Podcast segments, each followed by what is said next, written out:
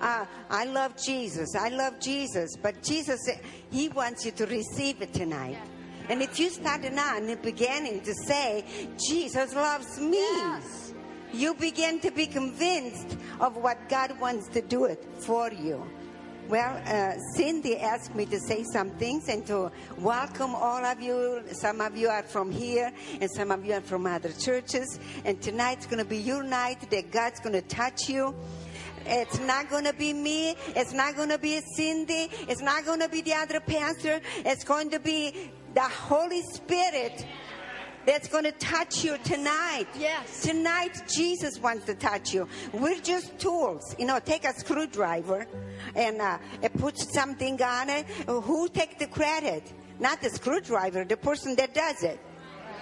Huh? And tonight, we're just screwdrivers. and God is the big deal. Jesus is the big deal. Say, Jesus, Jesus. He's the big deal. It's a big deal. and He loves me. He loves me. All right, welcome to our church and welcome to hear Cindy tonight. But uh, she gave me five to ten minutes to say some things. So uh, you can be seated and um, we're going to get right to it. You know, Jesus wants to heal all the time. All the time, He's ready to heal. But it's up to us to believe it that He wants to heal us and receive it. So I put some things over here. Luke 5 5. Uh, the people. Um, they had a, a, guy that was sick. And so some friends got together and they wanted to bring the, to Jesus to heal him. Well, the crowd was so big that they could not get to Jesus. So what they did, these guys, they broke the roof and they lay him, they lay, lay, uh, they must have put a rope or something, rope or something. And so they threw him to the roof and this way Jesus could touch him. But Jesus did not heal him right away. When he saw him, he said, Your sins are forgiven. What do you think? Why, why do you think that Jesus didn't heal him? That he said, Your sins are forgiven. Nobody's going to answer me? How about the, uh, the people that have been coming here? You know the answer. Nobody's going to answer me. You see, that's the, that's the greatest need that man has. If man understands that he's already forgiven, then he's going to be more ready to receive it, that healing. We see that Jesus first told him, He says, Your sins are forgiven after he healed them. Why? Because if you feel condemned, if you feel guilty, if you feel not worthy to receive that healing, it's going to be hard for you to receive it. You're going to go to the line when we're going to pray on you, and you're going to say, I hope it'll be my night tonight. If you hope it's not going to happen, you're going to come here at the line just fully persuaded that Jesus took those stripes on his back and he took it for you, he took it for you, and he took it for you. The, the deal is already done, it's closed. You just have to cash it in. Tonight is the night to cash in the, the deal. It's like putting money in the bank, and when you need that, that, that, that, that check, you go write it. Jesus already put the money in the bank. It's up to you not to believe and receive it. Say, I believe it. I receive it. See, a lot of you never heard this before. But in the Old Testament, it was prophesied. And it says, Blessed is the man whose sins are covered. In the Old Testament, the sins could only be covered for one year at a time just one year at a time they would do a sacrifice and the people would be covered their sins for one year but jesus said i'm going to go and i'm going to offer my body i'm going to finish the whole thing and it's going to be covered for 2,000 years.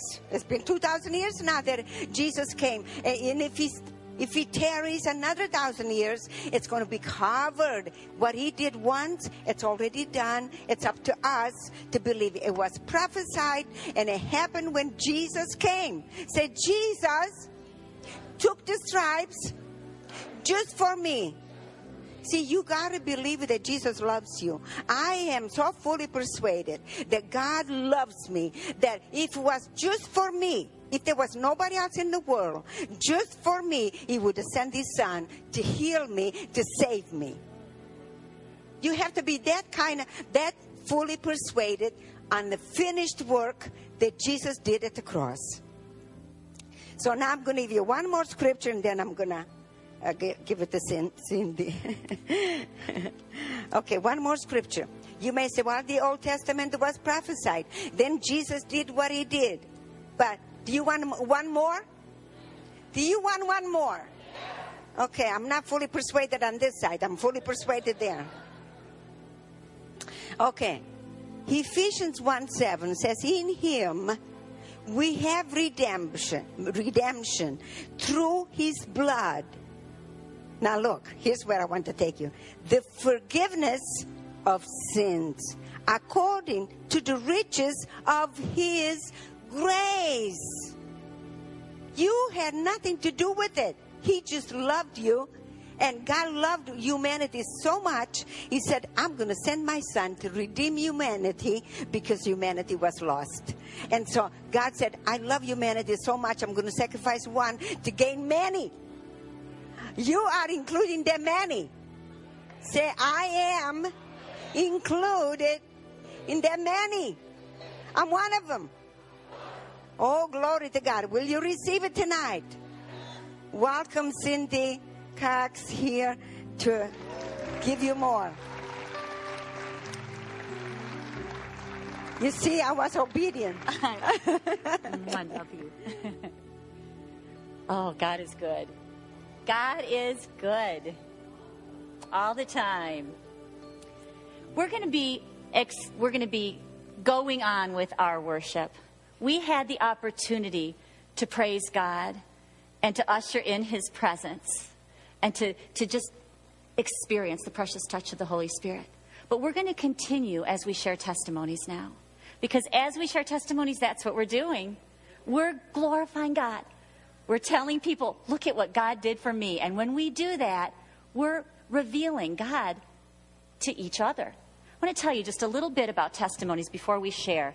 This is a scripture in Revelations, chapter 19, verse 10. This is when John was, was having this wonderful revelation of all sorts of wonderful things. And there was an angel that appeared before him, and he prostrated himself before that angel. And the angel said, No, no, no, no. Get up. Don't worship me. Worship God. And then the angel went on to say, The testimony of Jesus is the spirit of prophecy when we share testimonies, which is what we're going to do right now, we are testifying what Jesus has done in us. We're testifying to Jesus, not anything to do with ourselves. It's everything to do with Jesus. And as we share that testimony, we are prophetically encouraging others to receive the same healing. Yes, praise God. When we testify, we are giving a revelation. It's like shining a light on God. It's providing revelation of who God is, of how good He is. It's that revelation of God. And what happens to our faith when we hear testimonies? Oh, it soars. It's ignited. So that's what we're going to do now. Penny, would you come up, please? I have been so blessed to be a witness to healing after healing after healing. And I have several people today that are going to testify right away because what we're doing is we are encouraging the rest of you to come ready, come expecting to receive. Jesus is not a respecter of people, and He is here so that all of us can receive the precious gift that Jesus already paid the price for. And this is my friend Penny. Penny, I'm just going to kind of talk with you. This is going to be like an Oprah show for a minute here. Penny, when were you diagnosed and what was it that you were diagnosed of? I was diagnosed in 2007 with breast cancer. Okay, and Initially. it wasn't. Okay, that was the initial diagnosis, right. and then you started to receive treatment. Mm-hmm. I had four courses of chemo. I had a terrible allergic reaction, so okay, I the chemo itself almost killed me. And so she wasn't able to finish the chemo. No, no. And then after you had had, after you had to stop taking chemo, Yes. then how did the diagnosis change? um, after chemo, another lump appeared and a spot on my liver. Okay, and what was the diagnosis at that point? Um, I was told by um, U of M and Karmanos that I had stage four metastatic cancer, that it was spreading through my body, and that I had three years to live. Okay, and what does the medical community say when you get that diagnosis? That there's no hope. They told me that there they had some treatments that they were considering, and they told me there there's no point to it because there's nothing we can do for you. Okay, and then things changed. what changed? Well, what changed was my friend Carol, actually, who's sitting right here. Raise your hand, Carol. Thank God for messengers. Thank God for messengers. gave me your book, and I, I read your book like in a sitting, and I I'd never heard any of that. I really didn't know. I did not know any of that, but because I was in a place of just sheer desperation, I was open to it, Okay. and I looked up your name in the book and said. Mm-hmm. I'm going to contact this woman. I want what she has. Amen. And lo and behold, you were in Troy, mm-hmm. and I mean, you could have been in anywhere in the United States. So then I called you. I started attending this church, which is about an hour away from where I live, and attending the Wednesday night classes. Um, and as I as I encompassed it or incorporated it into my spirit, which was an, it was a battle. I don't want you to think that it came easy. I didn't. I come from a medical background. My my work is in a medical setting, and this was really something I needed to b- fight for.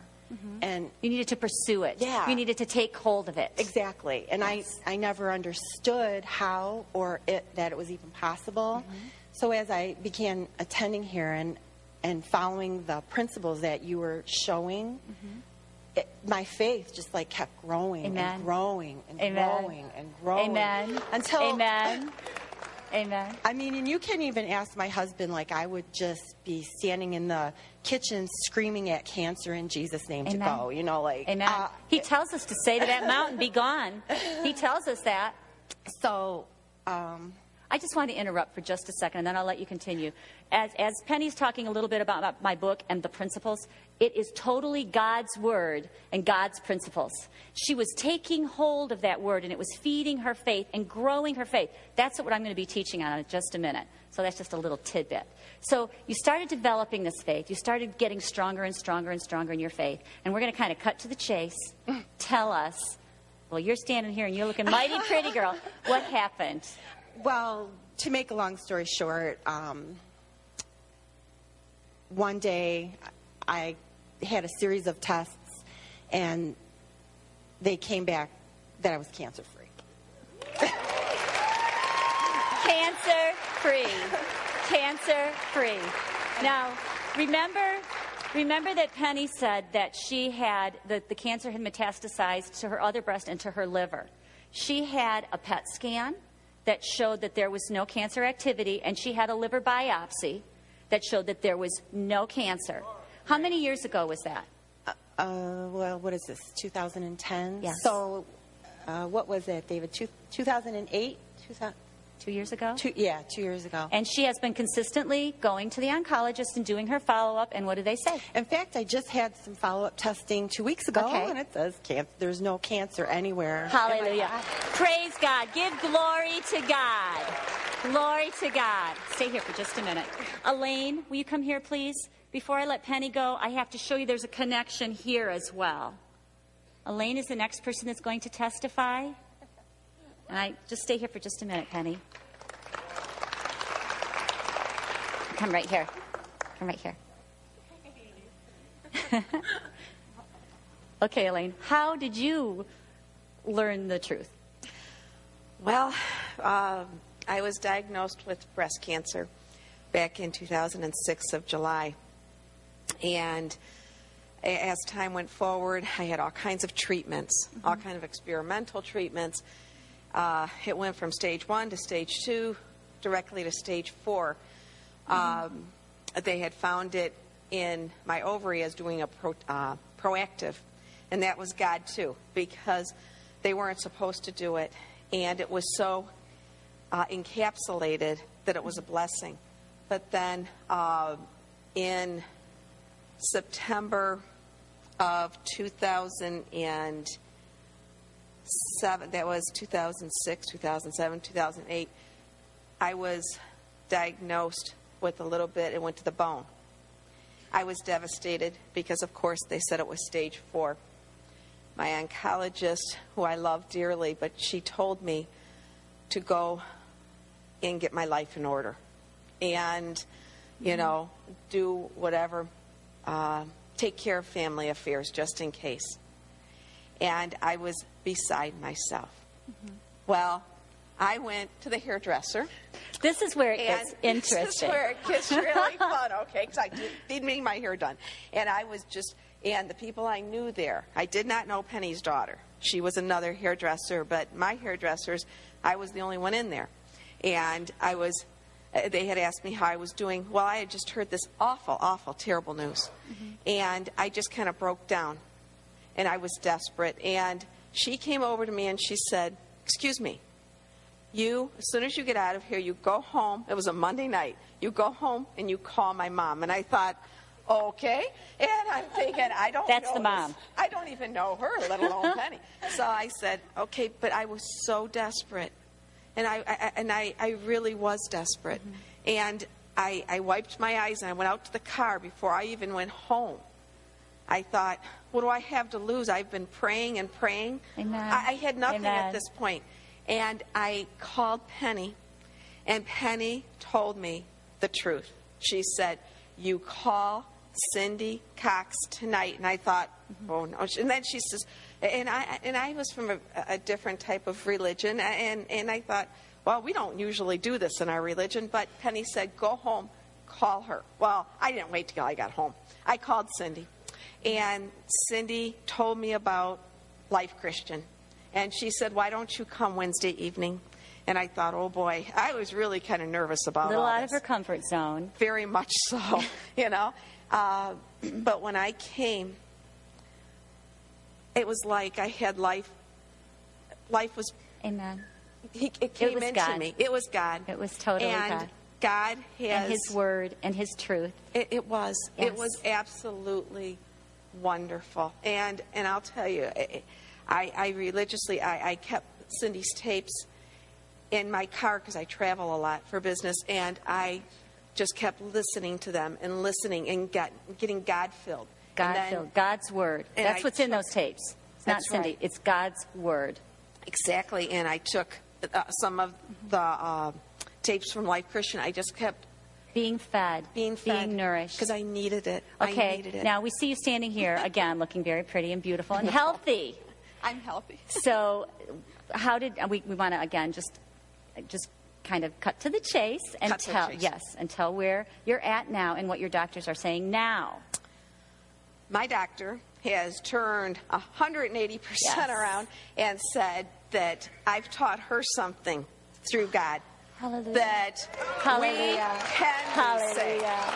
Yes. Hallelujah. She said Hallelujah. that she truly believes that I could live for an awful long time as long as we could keep it at bay, and we are keeping it at Amen. bay. Amen. Amen. And everything Amen. is great. She, this woman has just, as as you're going to hear tonight, when we seek God, there is so much more than healing. There is this fullness and this completeness and this newness of life. And that's what my friend has. She has healing, but she has new fullness of life. And so does my friend Penny. Thank do. you, ladies. Thank Praise you. God. Thank Praise God. Thank you. Love you. Mwah. And Karen and Kendall are the last two people that we're going to have testify. Karen and Kendall. Mama and daughter.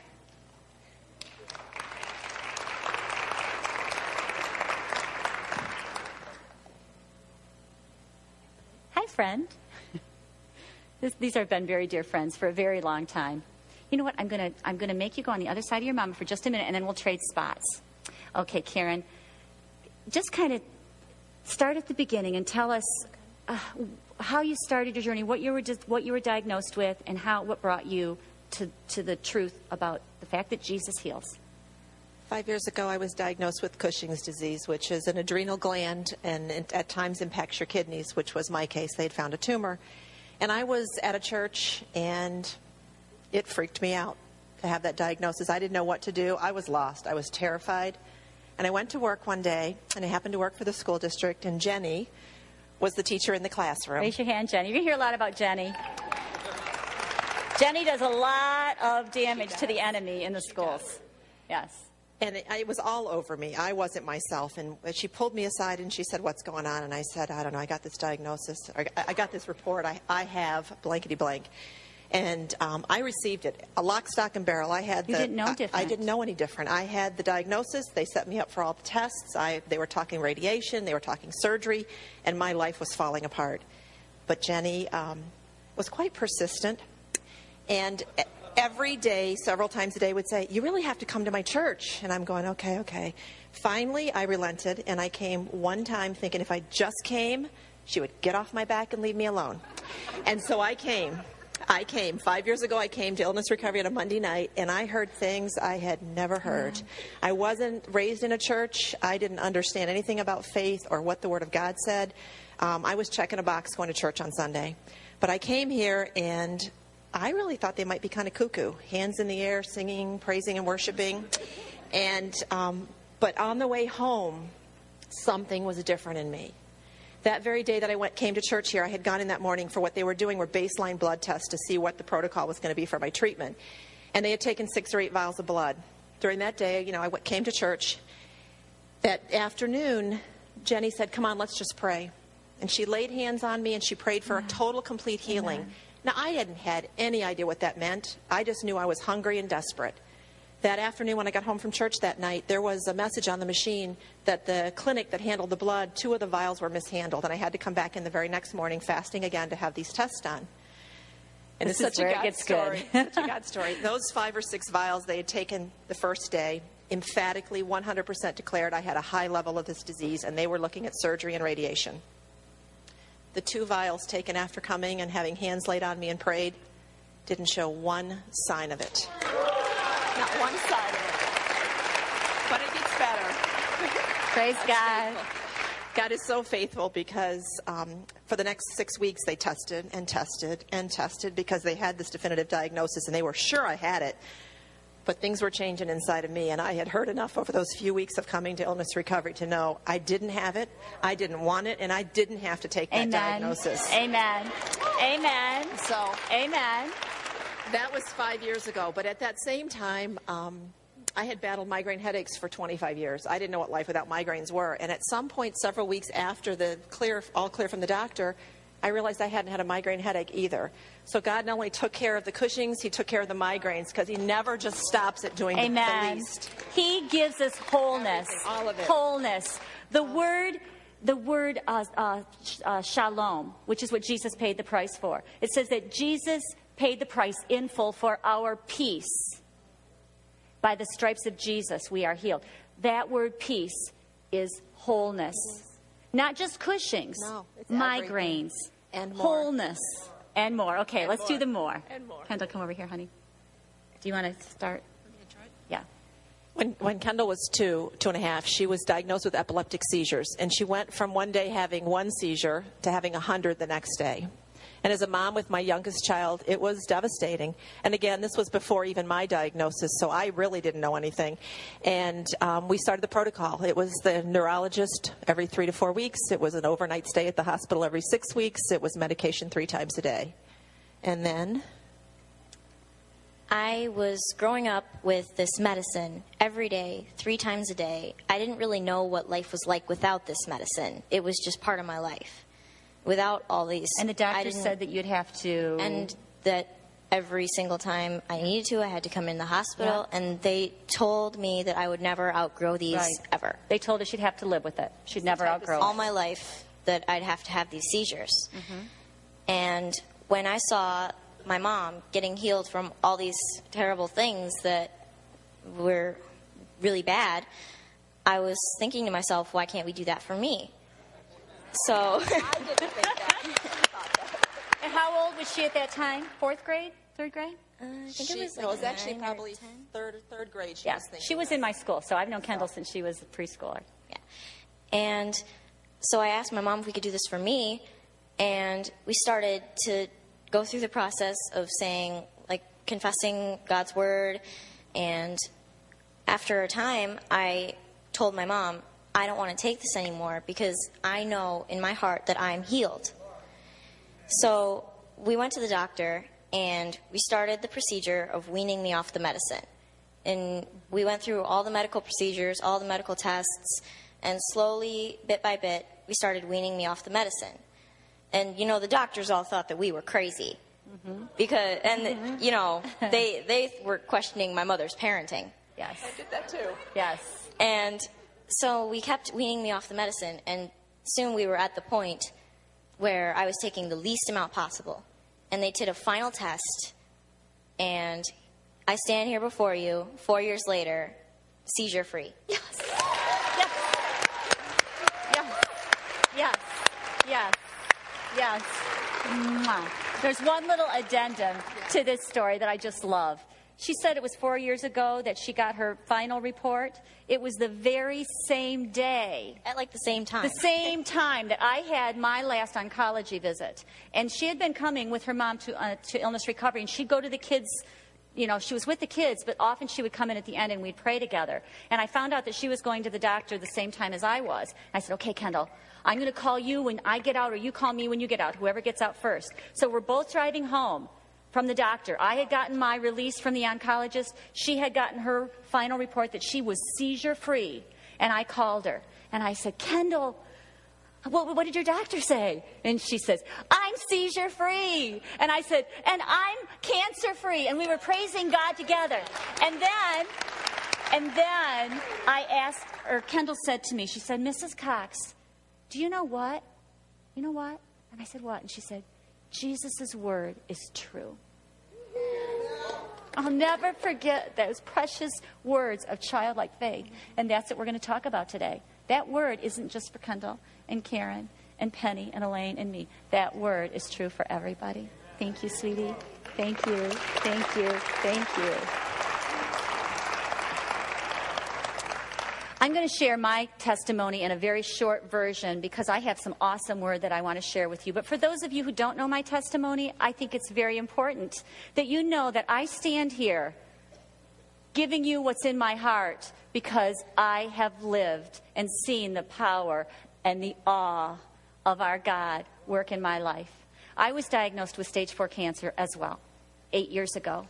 And that, that diagnosis came, first of all, it was melanoma. It came through a mole, followed by um, a fine needle biopsy, which was positive for melanoma, followed by a CAT, a CAT scan that showed cancer to my whole lymph node system, followed by a PET scan that showed activity in all of those lymph nodes.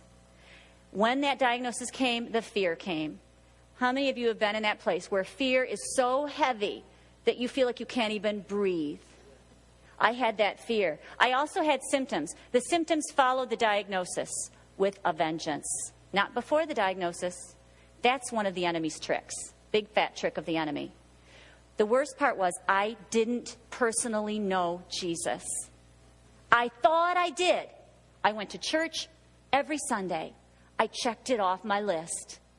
I lived a, what I consider to be a good life.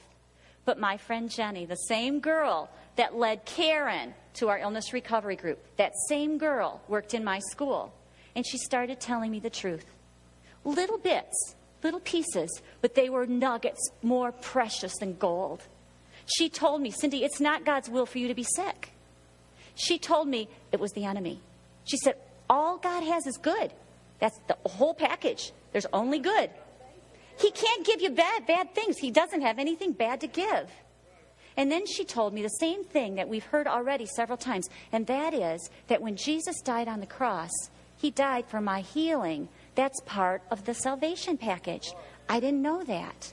And she led me to salvation. Now, that was in February. I had what I would call divine guidance and divine delays. And I'm not going to go into great detail. If you'd like to hear the wonderful details of my testimony, I'd love you to read my book. But those divine delays and divine, guidance led me through that season with six months. And at the end of six months, I had an exploratory surgery.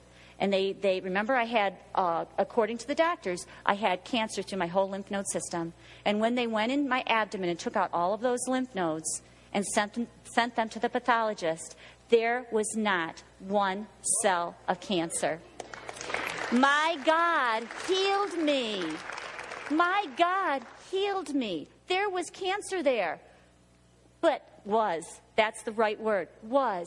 But I learned what God's word says and I applied it. And that's some of what I'm going to share for, with you today.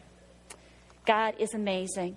God is amazing. Those testimonies, like I said, those testimonies aren't just for us, those testimonies are for all believers. Now,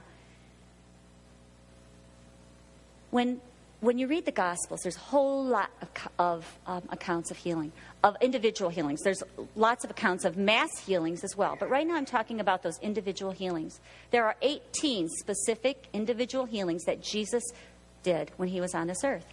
Out of those 18, 14 of them, it specifically says they were healed through faith. The other four were through the precious compassion of Jesus. I'm sure compassion was involved in all of them. But 14 of them, it specifically uses the word faith. What I'd like to talk about tonight are two, two simple nuggets. Jenny gave me these nuggets the first day that she led me to the Lord. And this is what she told me. She said, Cindy, spend time with God every day, read the Bible, and pray. That was the first nugget. And the second nugget was take, she had this little book in her desk. She gave it to me. And she said, In here are God's promises about healing. They're scriptures that are taken right from the Bible and put in this handy little pocketbook. She said, Take these scriptures and read them out loud three times a day. That's your medicine. That was it. Those were the nuggets. Those are the two nuggets I'm going to share with you today because now, eight years later, I have an understanding of why those two precious nuggets changed my life and they are God's promise for all of us. Amen. We're going to start with the birth of faith. Hebrews 12, verse 2. If you have a Bible, open it, but it is up here as well. Hebrews 12, verse 2, and I'd like the New King James Version. That's what it is. Let us fix our eyes on Jesus, the author and perfecter of our faith, who for the joy set before him endured the cross, scorning its shame, and sat down at the right hand of the throne of God. Now, where I'd like to start is that part between the parentheses that says the author and the finisher of our faith. That's where I want to start. This is good news because I'm talking about faith, and you've probably heard faith being this big, almost impossible thing. To have faith for healing when you've got that really bad doctor's report. But this is the good news Jesus is the author and the finisher of our faith, not me. I don't have to author it. I don't have to create it. I don't have to do something to get it. He is the author of our faith.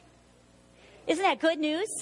Now that faith, that, that faith that is authored comes and is planted in us at the time of salvation at the time when we receive Jesus as our Lord and our Savior. And I want to talk about that just a little bit. Because when I was growing up for 43 years, I thought that I was already saved and didn't know that I wasn't. I knew God. I grew up in a wonderful, faith filled home, a wonderful home that taught me about God. I knew about Jesus. I knew that Jesus died. I knew that He died for my sins. I knew all that. I knew God, but I didn't personally have a relationship with Him. Salvation is when we not only believe, but we also receive Jesus into our hearts. I like to say it's a divine exchange. It's a divine exchange. This is something I had never done. I knew God, but I had never surrendered to Him. That's the first part of the divine exchange. Saying, God, okay, I had this problem, this really big problem called stage four cancer. All, all before that in my life, I could handle all the problems. I did a pretty good job of it. I worked hard. I did what I needed to do. I handled the issues. I took care of living. I took care of life. Took care of my kids. Took care of my husband. Took care of my home. But all of a sudden, there was something I couldn't take care of. And I, thanks to Jenny, gave it to God. I surrendered my life to Him. And when I did, the divine exchange happened. Because when I gave Him me, He came into me. I exchanged my junk for His wonderful stuff. Oh, thank you, God. Thank you, Father. What a great, great gift. Since then, I can't even tell you the difference. Since I made that decision to surrender to Him and receive Jesus as the Lord of my life, oh, everything has changed. Not just healing, everything, every area of my life. It was, a, it was like I had a hole in me, a God sized hole, and I didn't even know it. And when I received Jesus, that hole was filled to the overflow. Thank you, Jesus. But I want to go back to that, that idea that Jesus is the author and the perfecter of our faith. When I was thinking about this and meditating on this, I thought about the fact that it says in the Bible that he was the author.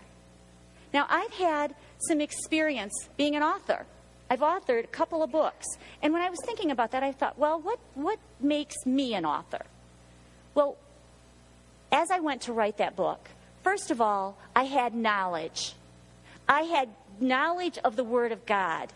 If you've read that book, you know there's a whole lot of Word of God in there. I had knowledge that He had given me, that He had revealed to me.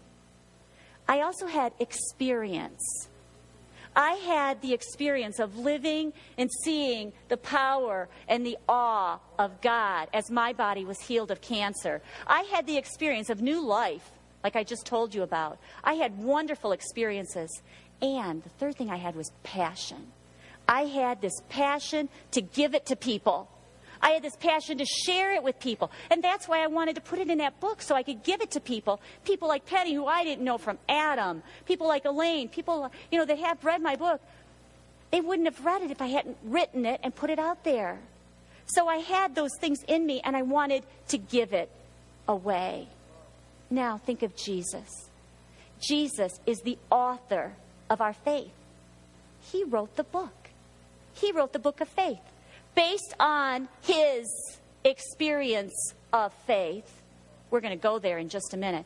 Based on God is all knowing, based on his knowledge of what he knew we needed, based on his passion for us, he wrote the book of faith.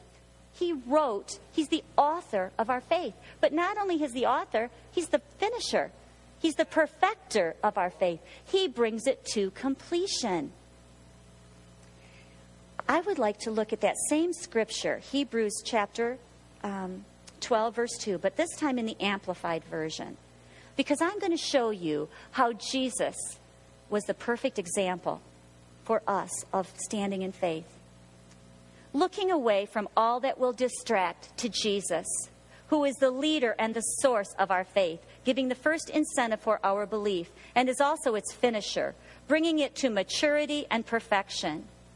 He, for the joy of obtaining the prize that was set before him, endured the cross, despising and ignoring the shame, and is now seated at the right hand of the throne of God. Okay, listen to this. Jesus had to stand in faith. Jesus, the Son of God, when he was at that place in his life where he knew what was coming, he was standing in faith for the prize. And you and I were the prize. Before that time, we were separated from the fall of man until Jesus paid the price for our salvation. We were separated from him. Think about this for one minute. Think about if you're a parent. Think about being separated from your child or your children. You love them more than anything. If you were separated from them, your greatest desire would be to reunite, be reunited. God was separated from his children. We were separated from him. We couldn't be in communion with him. So when Jesus was waiting to go through that season, that, that really terrible season of the cross and the death that he endured for us, he was doing it, keeping his eyes on the prize. He went through a lot. That's what the scripture said. He endured the shame. He endured the ridicule. He endured the pain. He endured suffocation by crucifixion. But he received the prize. He is our example. In my case, I was diagnosed with stage four cancer. And my prize that I had my eyes on was total healing through Jesus Christ. I went through tests, I went through time, I went through divine delays. At the end, I received the object of my faith. I received the healing that Jesus paid the price for.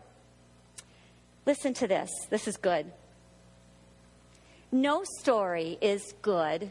It's no good at all if the author starts it but doesn't finish it. But Jesus is an author who finishes his work. And his work is our faith. With it, we overcome life's trials. Every day, Jesus is helping our faith story to be completed. Isn't that good news? Jesus authored and finished our faith. Now, I want to go back to that scripture again Hebrews 12 2. The very first line says, Let us fix our eyes on Jesus. That's key. When Jenny gave me that little bit of advice and she said, Spend time with God every day, I didn't know how huge that was. I believe with all my heart that one of the biggest keys to receiving healing is knowing Jesus personally. People come seeking healing when really the first step isn't healing, it's seeking the healer. Seeking the healer. Amen.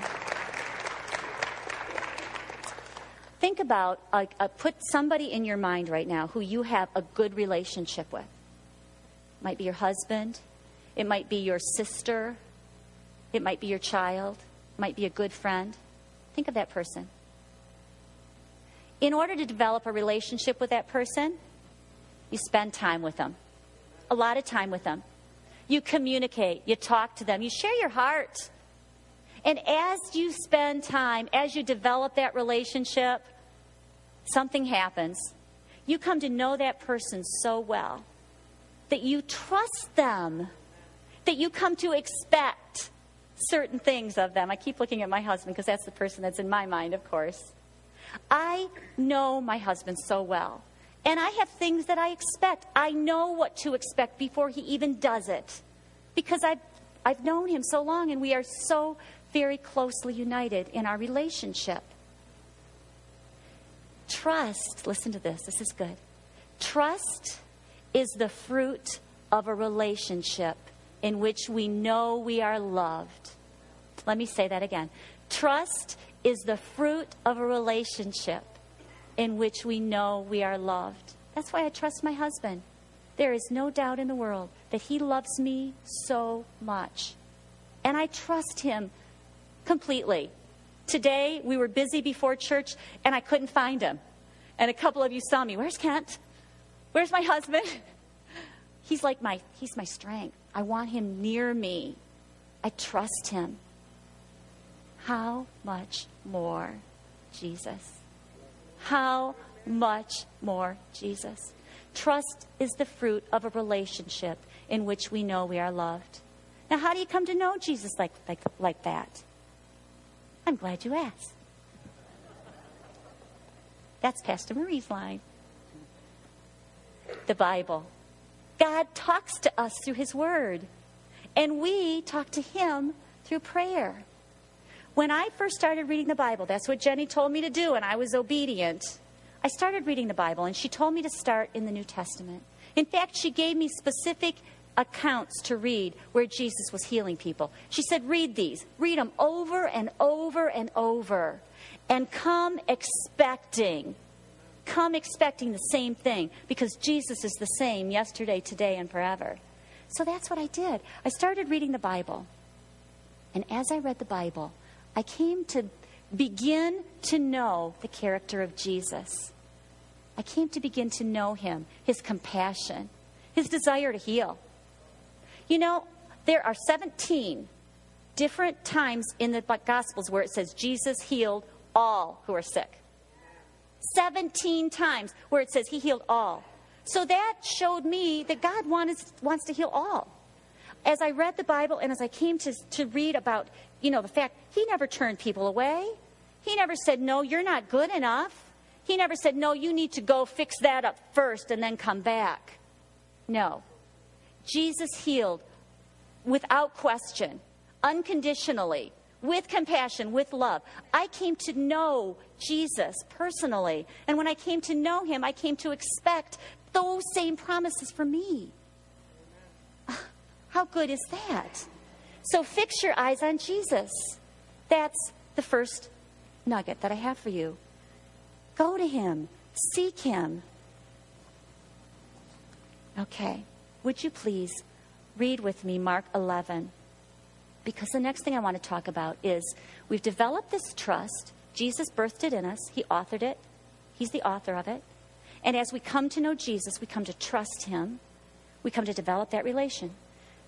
The next thing I want to talk about is building up your faith so that it's strong, so that it's like Penny, that powerhouse faith that amidst all the garbage that's around there and all the doctor's reports, she said, Nope, I don't agree with that report. I agree with God's report. So, how do you get from point A to point B to receive that healing?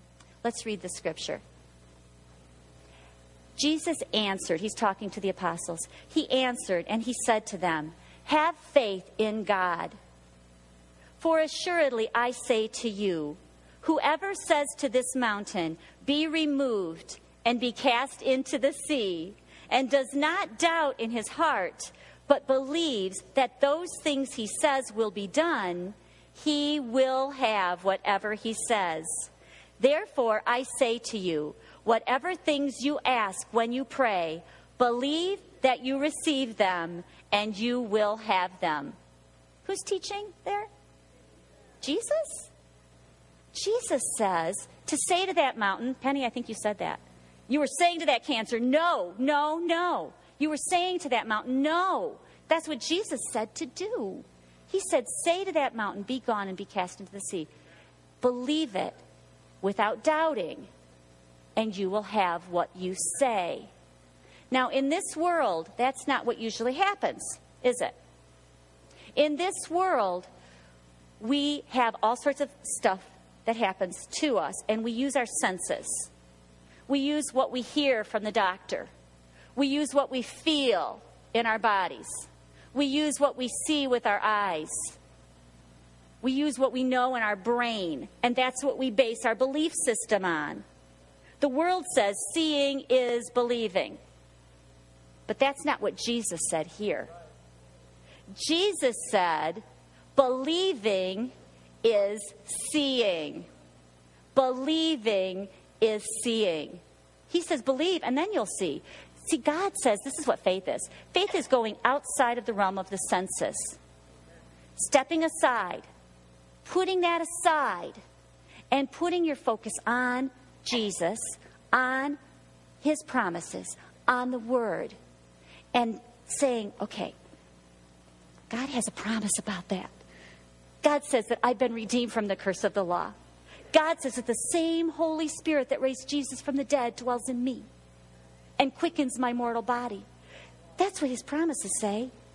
I believe his promises. Believing is seeing, and the result is receiving those promises. Okay, now how do you get there? That's the big question. That's the big question. Romans 10:17 has the answer. Romans 10:17 says, "Faith comes by hearing and hearing by the word of God." Simple little scripture, really big meaning. Faith comes by hearing and hearing by the word of God. The word word in there, this is hard to say, but W O R D, that word is rhema.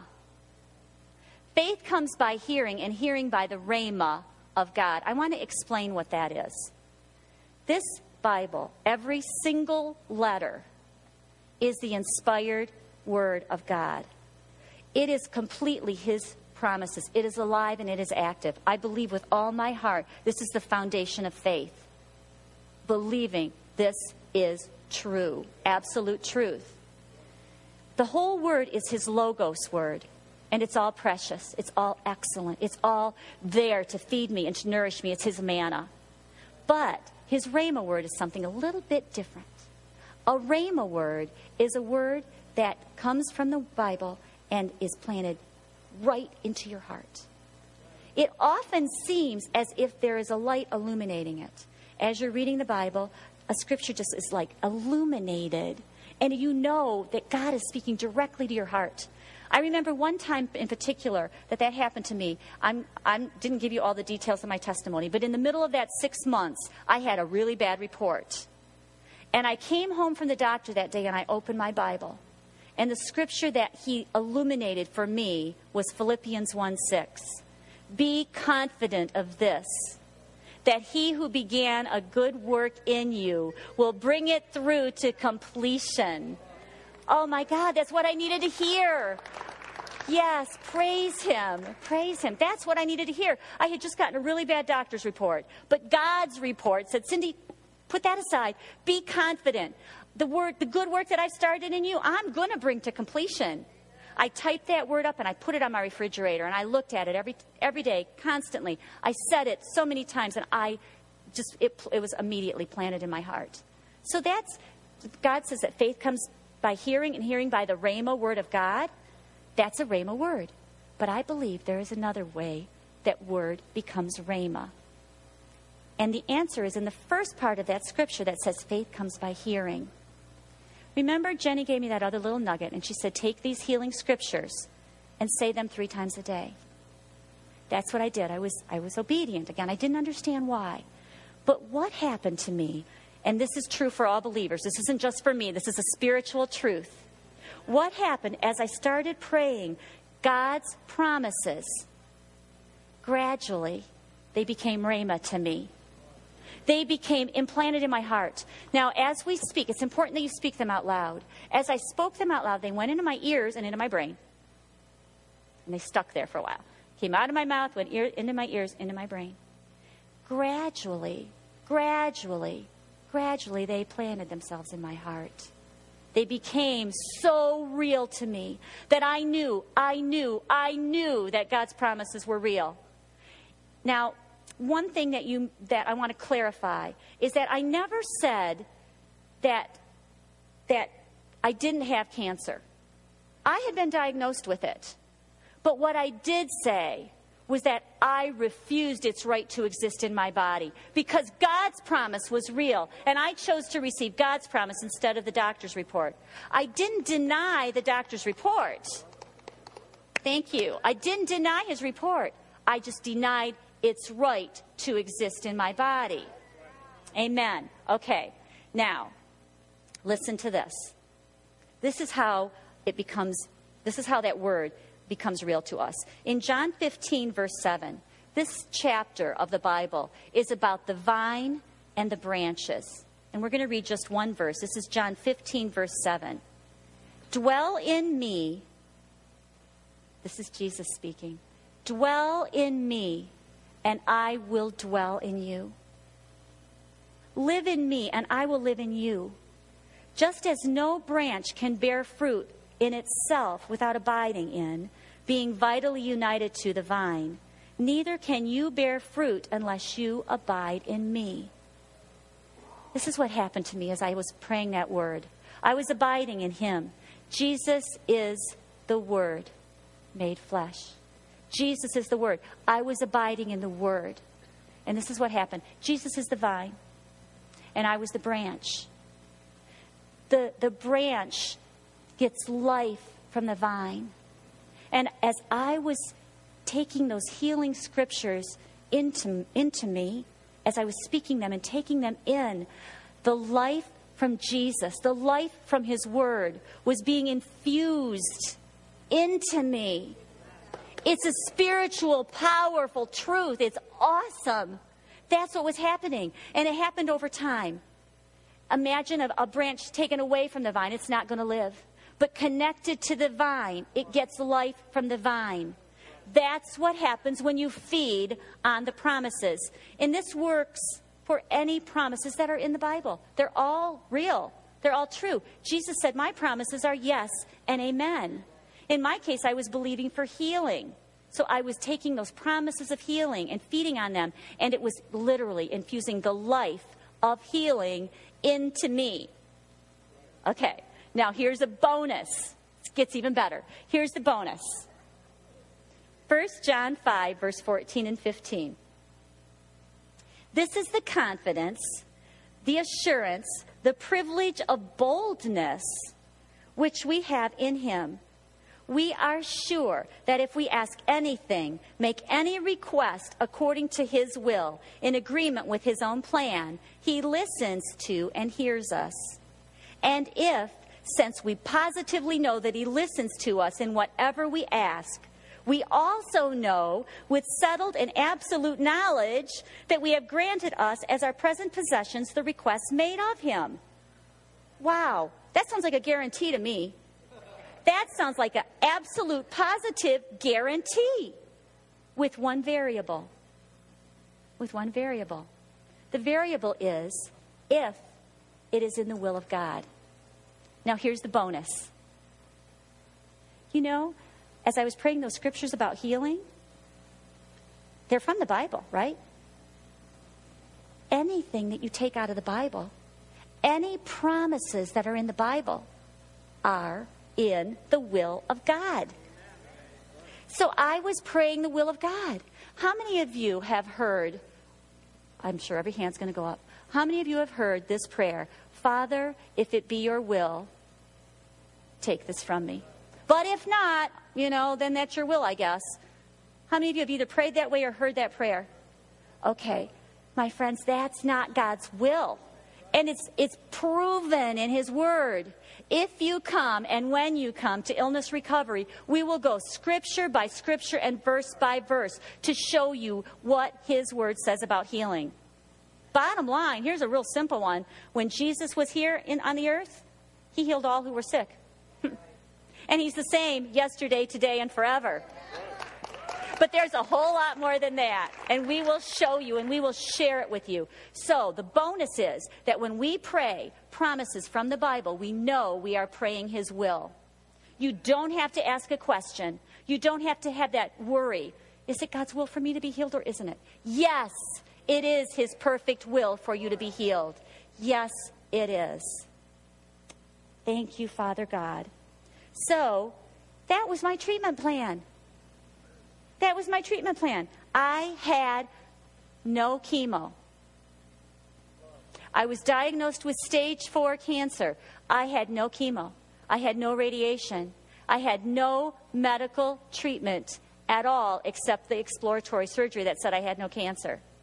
My treatment plan was God's plan. Believe and you will receive. Praise God. Now, my husband and I have been doing this illness recovery, um, and Jenny. Jenny started it with us, and she's now with us again. We've been doing this illness recovery meeting for about four and a half years. Oh my gosh, what we have seen God do. I am simply in awe of Him. But you know, what we're seeing is biblical. Um, there's a scripture that we're going to put up here from the very, very end of the book of Mark. It's the very last scripture in Mark. And this is right when Jesus gave the Great Commission. And he sent his apostles out and he said, Go. He gave us the authority that he had received from the cross.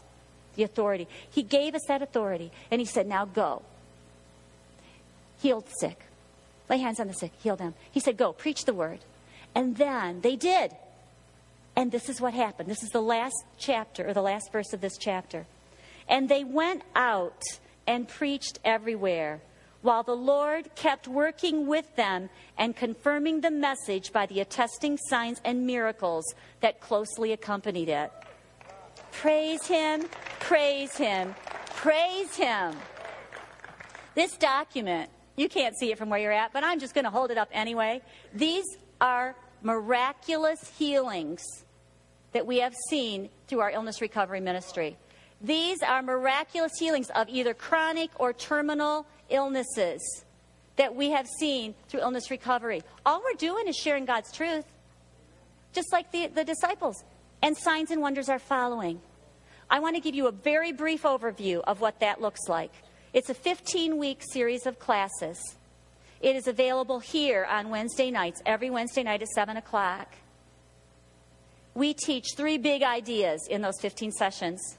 The first big idea is to settle once and for all that it is God's perfect will to heal. And we look at how God healed through the Bible in the New Testament when Jesus was on this earth and after Jesus ascended through the apostles. So that's the first big idea. The second big idea is what our part is in receiving. We have a part to play. Those two nuggets Jenny gave me, Cindy, spend time with God every day and take this medicine, take God's word as your medicine, changed my life. But I had an action. I had a part to play. So we talk about our part in receiving. We talk about things like forgiveness. We talk about things like developing your walk with God, developing your relationship with God. So that's the second major idea. And the third major idea is that we have authority over the enemy. When Jesus died on the cross, he disarmed the enemy. We don't have to win the war, it's already won. But, thank you, God. Thank you, God. But we have to enforce it. We have to exercise. We have the authority, but we have to exercise it. Think of you as a parent.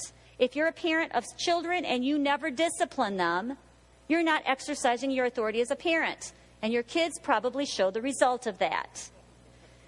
God, and the same thing happens here. If we don't exercise our authority against the enemy, we're going to see the enemy playing havoc with us. So we teach about how to exercise our authority, and one of the biggest things we talk about is fighting fear. Fear is the opposite of faith. I've been talking tonight about faith, but I also want you to, t- to teach how to get rid of fear and how to fight the enemy. So those are the three, three big ideas in illness recovery. Okay. Did pretty good, Pastor Marie. I'm watching that clock. Okay. What we would like to do now is to invite, to offer an invitation, and our praise team, would you like to come up? And it's a twofold invitation. The first part of my invitation is by far the biggest, the most important part of the invitation. And that has to do with that surrender that I talked about. That surrendering all to Jesus. If I'm all filled up with me, I don't have room for Jesus. So I need to empty myself and surrender to Him. And you know what? That was so liberating for me to give it to God and not to have to take it, not to have to carry it. I surrendered to Him and I invited Him into my heart. Now, you may be like me. I was in a place where I thought that I knew God, I knew of Him, but I didn't know Him my life changed when I made that decision. So that's our first invitation. If you would like us to pray with you, to surrender to Him, and this might be something you've already done and you just want to recommit your heart to Him, we would love to pray with you for that. My second invitation is to meet Jesus the healer and to allow His precious, precious power and awe to touch you. Now, as Pastor Marie said, we're just his screwdrivers. We're just God's tools. It has nothing to do with us, it has everything to do with him. We have a prayer team. And the prayer team, would you start coming, prayer team? We're going to just line right up here, right along the front of the church. The prayer team is part of our illness recovery um, group. They come every week they pray and they minister. Not only pray, but minister because many of you just have many questions. We also have our pastors. We have Pastor Marie and Pastor um, Sheila and Pastor Stephen and um, Pastor Tracy, whatever other pastors are here available, Pastor Tom. So we have a lot of people available to pray. And we would like you, we're going to worship the Lord right now. We're going to worship Him through song as we pray, and we would like to invite you to come forward for prayer. If you are completely healthy and whole, bless God. Pray in agreement with us for the healing of the people and for the surrender of their hearts.